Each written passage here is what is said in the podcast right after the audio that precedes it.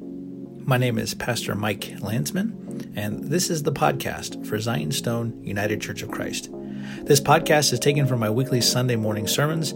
I pray that as you listen to them, they will be a blessing to you and strengthen you in your walk with our Lord and Savior Jesus Christ. Here's what we have for today. Let us pray. May the words of my mouth and the meditation of our hearts be acceptable in your sight, O Lord, our strength and our Redeemer. Thank you, brothers and sisters, so much for your prayers for me and my wife and our family, and your ongoing prayers for us and for our family as we uh, navigate uh, Shantae's father's uh, illness. Um, continue to please lift him up in prayer. I was blessed to listen to Mark's sermon from last week. It was wonderful. I'm always glad when he's able to step into the pulpit and preach for me when I'm away. I always trust that God uses him to uh, bring a word that we may need to hear, um, even when we don't know we might need to hear it. And what I'm going to preach today, in some ways, is actually going to kind of build from what he preached on last week when he talked about uh, Psalm 120. And he talked about how we are sojourners in this life, how we are ultimately ki- citizens of the kingdom of God, and how culture in which we find ourselves, how it lies to us and tries to take our gaze, our hearts, our minds, our attention away from God and His Word and His church and His gospel. In many ways, this morning's sermon will continue to build off of that as we pay attention, particularly to the reading from St. Paul's epistle to the Ephesians, as we see how we can shed the lies of our culture and turn to Christ. The passage from Philippians begins with some instructions, some that seem easier said than done. Rejoice in the Lord always. Again, I say rejoice. So he tells us right off the bat in this reading rejoice in the Lord always. And just in case his hearers and we didn't get it, again, I will say rejoice. What does this mean? How does one always rejoice? The other day, my car broke down and almost left me stranded. I tell you what popped into my mind first. It wasn't rejoice in the Lord always. Again, I say rejoice. The thing that popped into my mind first was an expletive. But I had a priest and a Presbyterian pastor with me, so I kept my mouth shut. Am I supposed to rejoice in that? How am I supposed to rejoice when family members are falling ill?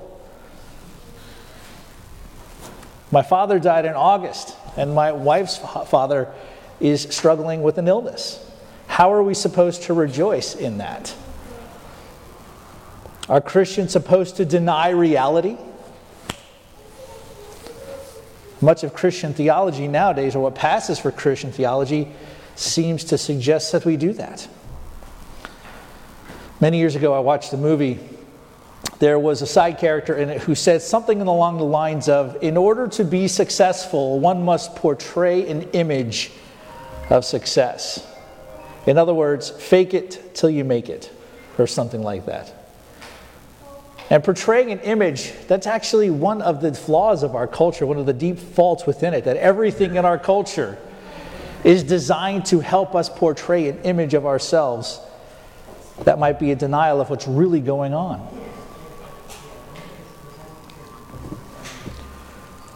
Rejoicing in the Lord is not that. It's not pretending to be happy when life is falling apart. I'm going to say that one more time. Rejoicing in the Lord is not pretending to be happy when life is falling apart. It's not being happy all the time.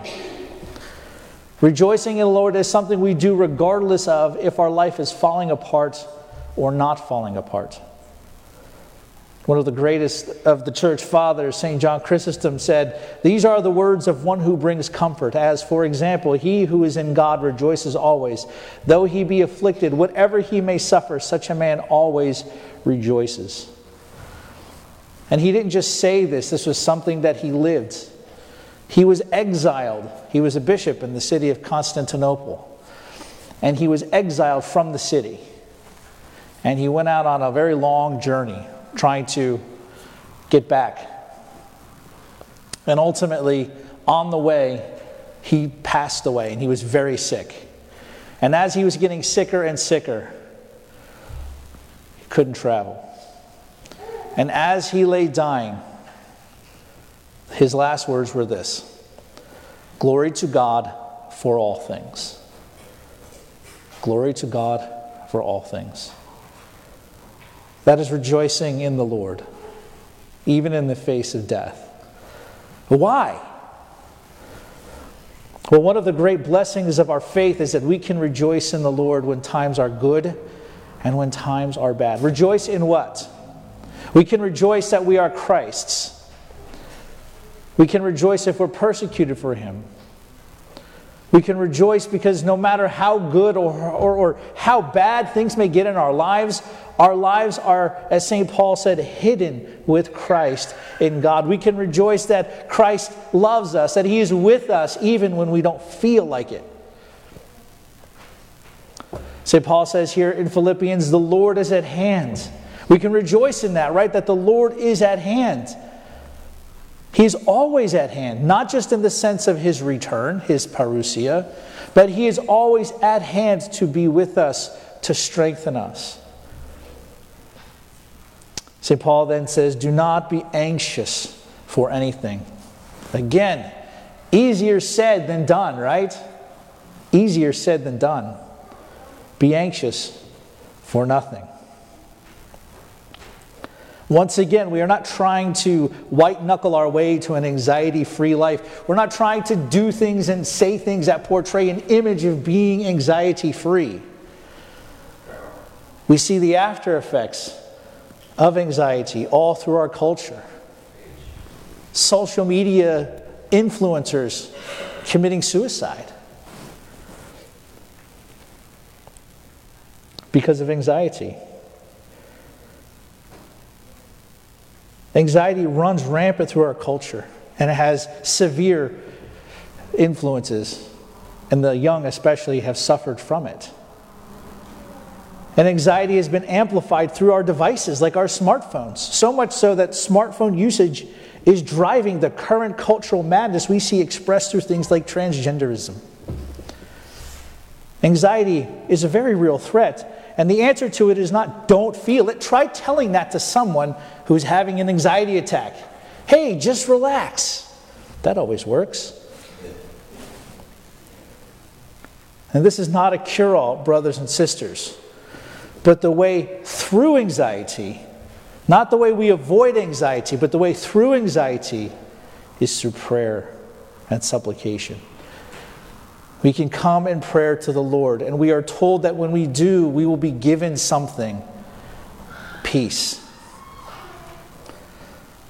That peace in the middle of anxiety, that peace in the midst of things going well or when things are going wrong.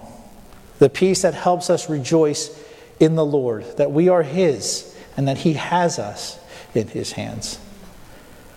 See, we don't get, as Christians, a get out of jail free card from the stress and the pressures of this life. We sometimes think that we do. And this is because I like to what I like to call the Oprahification and the Osteenification of American religion. Just stay positive, smile, say the right thing, do the right thing, and watch how everything will just work out for you. And this is This is in my mind, brothers and sisters, because a friend of mine sent me and another friend something called a, a, a, a encouragement cube, which is actually a cube of, of sayings and sermons and, and reflections uh, from, uh, from Osteen. And we play them and listen to them from time to time and talk about them. Some of the things that they say that are good and some of the things that are say that are bad. It's mostly bad. But that's in my mind, right? Because of this. Our culture is looking for a religion. It's looking for solace. It's looking for encouragement. but it seeks to use the tools of technology in order to meet the deepest needs of the human, need, uh, the human person, which can only be met here and here.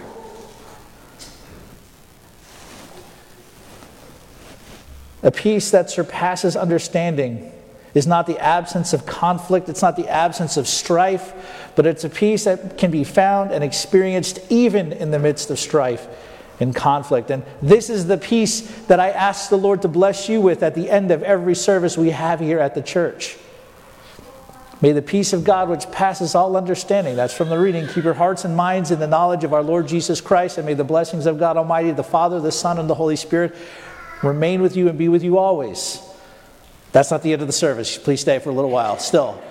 But that's what I pray over you at the end of every service that this peace will be with you, that it will remain with you, and it will go with you and strengthen you, even in the midst of whatever circumstance that you're facing. How do we then deal with these anxieties? How do we experience the peace that passes all understanding? And St. Paul says this finally, brothers, whatever is true, whatever is honorable, whatever is just, whatever is pure, whatever is lovely, whatever is commendable, if there be any excellence, if there be anything praiseworthy, think on these things. In Colossians 3 2 to 3, he also says, Set your minds on things that are above, not on things that are on earth, for you have died, and your life is hidden with Christ and God. Notice this, brothers and sisters, the power of that verse. Whatever is true, honorable, just, pure, lovely, commendable, if there's any excellence or praiseworthy thing, think about these things. This one verse could stand in complete opposition to everything our culture tells us. Our culture doesn't believe in anything that is true. Our culture says, what's true for me may not be true for you, so you can just go live your own truth, I'll live my own truth. There is no your truth and my truth, there is truth, and that truth is embodied in Christ. Whatever is honorable, our culture doesn't believe in that. We want to tear down everything. Whatever is just. We don't even know what justice is anymore. We talk about social justice, but we take it in directions that have the complete opposite meaning of what the word justice is. Whatever is pure. Our culture attacks purity at every level. Not just sexual purity, but moral purity. Purity in all forms is debased, it's mocked, it's made fun of. Whatever is lovely. We're a culture that doesn't believe in beauty anymore. Beauty is in the eye of the beholder. Beauty only exists in the mind of the person that's looking at a piece of art or something. But beauty transcends our own personal subjective points of view about what beauty is. Beauty is found in Christ. Whatever is commendable, our culture doesn't believe in anything commendable. In fact, our culture celebrates and exalts people who live uncommendable lives. I mean, at least Charles Barkley back in the day had the courage to get up and say, I should not be your role model. Your parents should be your role model. If there's anything excellent, anything praiseworthy, praiseworthy, think on these things. We are to actively set our minds upon what is good, what is beautiful, and what is true. Everything in our culture is directed at stealing our attention and focusing it upon consumption. Think about it as great as inventions like iPads and tablets are, I have one, they're great. At the end of the day, all they are really are consumption devices we use so we don't drain the battery out of our phones.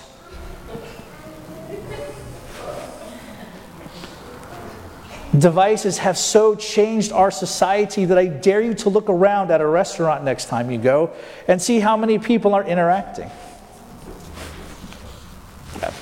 i have done the same thing. I'm, I'm preaching to myself here. Devices have changed our attention spans because everything is designed to activate dopamine centers of our brain, to stimulate our brain. As a result, many of us need to take our phones, we need to take our tablets and we need to put them down. And we need to pick up a Bible, we need to pick up a prayer book, and spend time receiving and thinking about and ingesting what is truly pure and lovely and commendable and just and praiseworthy. One thing that Mark does so well when he preaches is he asks questions of people. So I'm going to steal his tactic today. What are you watching or doing that isn't pure? What are you watching or doing that isn't commendable? What are you participating in that isn't praiseworthy? What are you gazing upon that is not lovely? Because, brothers and sisters, that which we set our gaze upon is what we turn our hearts towards. Which is why we are to direct our gaze towards Christ. What are we setting our minds on continually that are not lovely? And it's not enough just to set our minds actively on what is pure, commendable, commendable, honorable, just, and lovely. He then goes on to say, What you have learned and received and heard and seen in me, practice these things.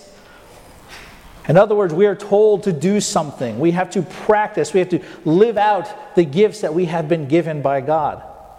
What we have learned and received, we have learned and received from hearing God's word proclaimed, hearing God's word read, hearing God's word preached, and partaking of the sacramental life in Christ. And the great example is laid out by our Lord and Savior Jesus Christ, as lived out through writers of Scripture like St. Paul and the apostles and the great saints of the church, is the example that we are to emulate ourselves.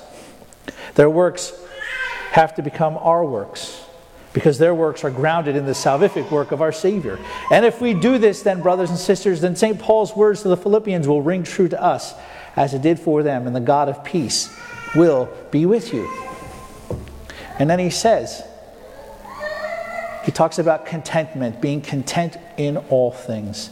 That as we do this, this contentment that we receive, that we can live in, will help us in the middle of anxiety. It'll help us in the midst of, of when things are hard. It will help us to rejoice in the Lord. It will strengthen us. When he says, I can do all things through Christ who strengthens me, he's not talking about if I say this verse, I'll be able to kick a football through a goal or run a little bit extra faster than everybody else when I'm on track. I can do all things through Christ who strengthens me. That's not what that verse is about. That verse is about how to find contentment in every single situation we find ourselves in. Because at the end of the day, what we have that matters the most, what we have that has eternal value, not temporal value, what we have will outlast everything this world can give, all of the riches this world can bestow, and any reward that we can receive. We have Christ and his life is given to us. And so, to our Lord and Savior Jesus Christ, be all glory together with his Father who is from everlasting and is all holy, good, and life creating Spirit. And may his peace and contentment be ours and something we receive, not just sitting here listening to it, but something we live out and walk in all the days of our lives. Amen. Thanks for listening to the Sermon Podcast for Zion Stone Church. I'm Reverend Mike Landsman, and I'd like to extend to you an invitation, if you're ever in our area, to please worship with us Sunday mornings at 10:15. If you'd like to get a hold of me, or would like some information about the church, or just have some questions, feel free to reach out to us on our Facebook page or via email.